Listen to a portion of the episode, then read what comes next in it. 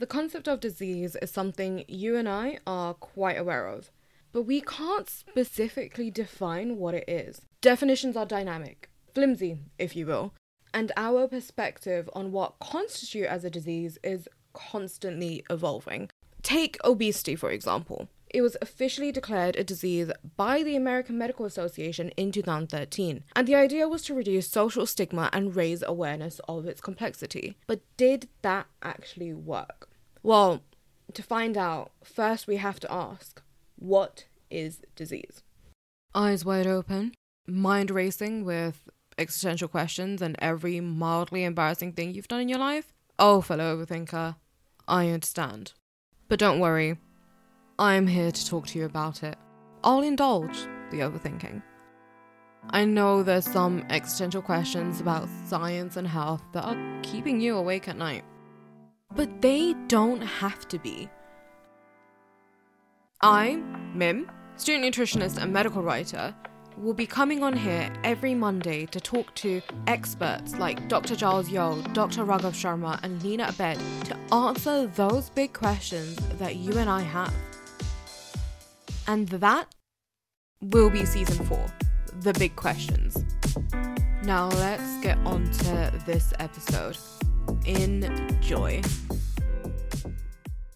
I'll be honest, defining disease is something that can be quite biological, but also philosophical. You will know that philosophy is really not my thing, but it's really important into understanding how we approach disease. Last week we talked about defining health, and spoiler alert, it isn't just the absence of disease. But it would be a lie to say that disease isn't a huge part of feeling healthy. Let's even take a look at the word itself. We can separate into two pieces dis and ease. We've got dis, which would imply a lack of, and then we have ease, which I think is quite self explanatory. From the word itself, we can see that disease is being in the state of unease or having the lack of ease. The question then comes down to what do we mean by unease? Because a lot of things can feel uneasy, right? Like, for example, I have a headache, and obviously that is causing me discomfort. Does that now mean that I'm suffering from a quote, disease? Do I now put that on the same level as, I don't know, gonna be super dramatic here, but cancer? The answer might seem obvious, but it's still an interesting question and might be less obvious than you think. It's something a lot of people have given thought to, and then leads to what factors contributes to classifying a disease, if you will. Now, there are two, or I guess technically three, schools of thought when it comes to figuring out what a disease is. One has a little bit of a biological explanation, one has a bit of a emotive explanation, and the last one is a bit of a hybrid approach. So, the biological definition is something that naturalists would follow, so it's naturalism. And it's based on the idea that disease is solely a deviation away from normal biological functioning. So, naturally, understanding or defining what normal functioning is very, very integral, very important to seeing if there's some validity to this school of thought. This is where it can get difficult. We have huge biological diversity, and coming to a consensus as to what is normal functioning is really up for argument, right? I mean, obviously, your dog, for example, has a different biological functioning than like the cactus that's sitting on my window ledge. But how do we define what's normal between members of the same species, for example, between you and I? I'm referencing carnatus.org here. One example they give is sleep, which I think is like a fantastic example, and to be honest, something that is very close to home right now. So, a typical advice for an adult is to sleep seven to nine hours a night, and recently I've been getting well under five. While a lack of sleep isn't going to harm me necessarily right now, this lack of sleep absolutely impacts my concentration during the day and it reduces some of the important processes that happen during the night. And yeah, it's also just like not very fun. Try being on five hours of sleep and not having any caffeinated drinks because I don't drink coffee or tea. Anyway, this isn't a self pity episode, but you know, it's hitting close right now. Anyway, technically I'm functioning, but it is a deviation from normal functioning, right? And that normal functioning here is you know, getting those seven to nine, or tech, well, if you want to be specific, getting that eight hours of sleep. I want to make it crystal clear that a traditional naturalist perspective would not even consider these negative connotations that I just told you. That's just me lecturing you a little bit. They would just see it as this is a deviation from what's normal and then automatically consider it a disease. On the flip side, you have the normative approach, and this considers disease as a function of our values, which sounds a bit like what does that mean? But I think it makes some sense. Oh, let me get into it. So, if we view a health condition negatively, then it's considered a disease in this school of thought. Rather than considering normal functioning on a biological level, it's more about how a certain society thinks that we should function. And then a deviation from that is considered disease. There's very little biological consideration here, if any at all. If we go back to that sleep example, a society like the UK would view, you know, being able to function on less sleep as a fantastic thing right? We we always want to optimize our productivity. And if we can function on less hours of sleep then that seems to be a good thing because look at how many more hours of the day you have um, that you can get stuff done in. So this would then not classify this lack of sleep as a disease. And this attitude is very different from the naturalist approach, and it's in spite of knowing the negative impacts of the lack of sleep. So I think that's also quite an interesting, I guess, comparison between the two. None of them really consider the actual negative impacts that a certain condition might be having but rather than but rather consider whether it's a deviation from in the case of the naturalist whether it's a deviation from normal functioning or in the case of the normative it's the perception of normal functioning which is just very you would think that when you're classifying disease the consequences would also be considered. Anyway the issue with this definition is more ethical and related to how kind of inflexible it can be so, this kind of thinking can lead to something like homosexuality being eternally viewed as a disease. And once upon a time, it was. It was considered a disease, I think, until 1971 in the US, or maybe 1977, something like that. And the way it does that is because homosexuality, for example, is perceived as something that's a deviation from the perception of normal. And technically, there's a moral consideration as to whether we can judge societies for what they consider to be, you know, normal or not normal. So, an outside society wouldn't be able to come in and say, hey, actually, homosexuality isn't bad. You shouldn't look at it like this. That's kind of a moral dilemma that I'm not going to get into. But that just means that that specific society that views homosexuality as a negative deviation from the norm would always view it like that and it cannot be changed because there is no outside force to go and change that. There's a lot of ethical considerations about perception because also another thing is that perceptions are consistently changing. So how do we keep up with that? Another criticism is that if there is a condition that has any debate about whether it's positive or negative, that cannot therefore be considered a disease because there isn't a societal negative view about it, there's a societal disagreement. And that's, you know, that also leads to interesting dilemmas. Another example given by Carnaids.com is vaccines. Now, obviously, vaccines temporarily cause our immune systems to ramp up and produce antibodies, etc., etc. And that is a deviation away from normal functioning and perceived normal functioning, I should say. But it also protects us against disease long term. Do we therefore view vaccines as negative or positive? And if there is disagreement about that, and trust me, there definitely is, um, in the normative framework, you can't go and classify vaccines as a disease, but you also cannot rule it out.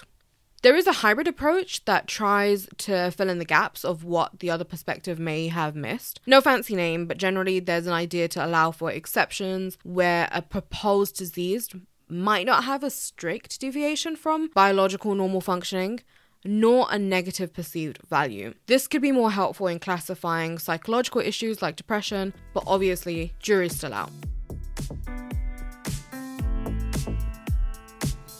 The thing is, like health, our thoughts on what counts as a disease is constantly changing.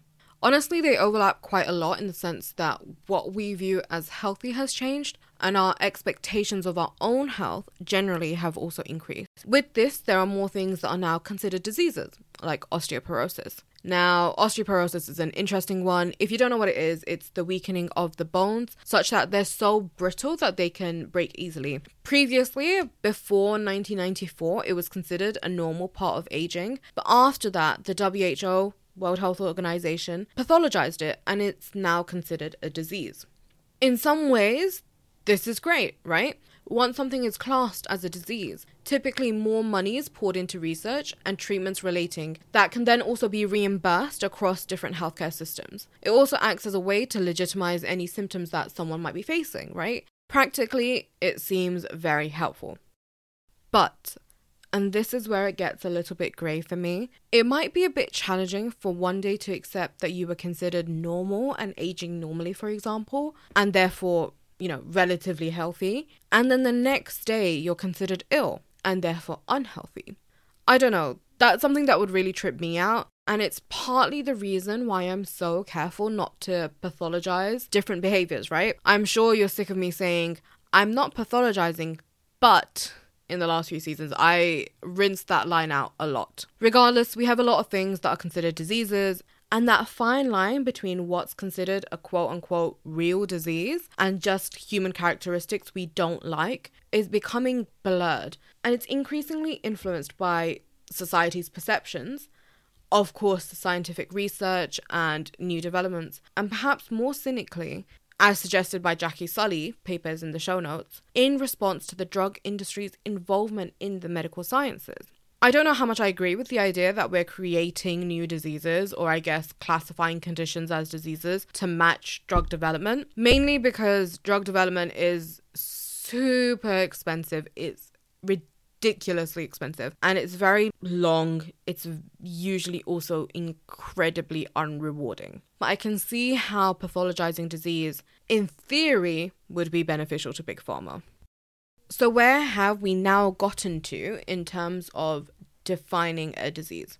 Well, we have this concept of disease entity, where disease are classified into these little neat groups or entities, and that disease group or entity is classed or classified based on the symptoms that you have. This works really well on things like infectious diseases because usually there's a clear cause and effect situation, like, for example, you catch the flu and then you have a fever, so you can take a good guess that you have the flu. But this also works in being able to reclassify diseases based on new information that's come out, which is great. That's that's always what we want. We want something dynamic.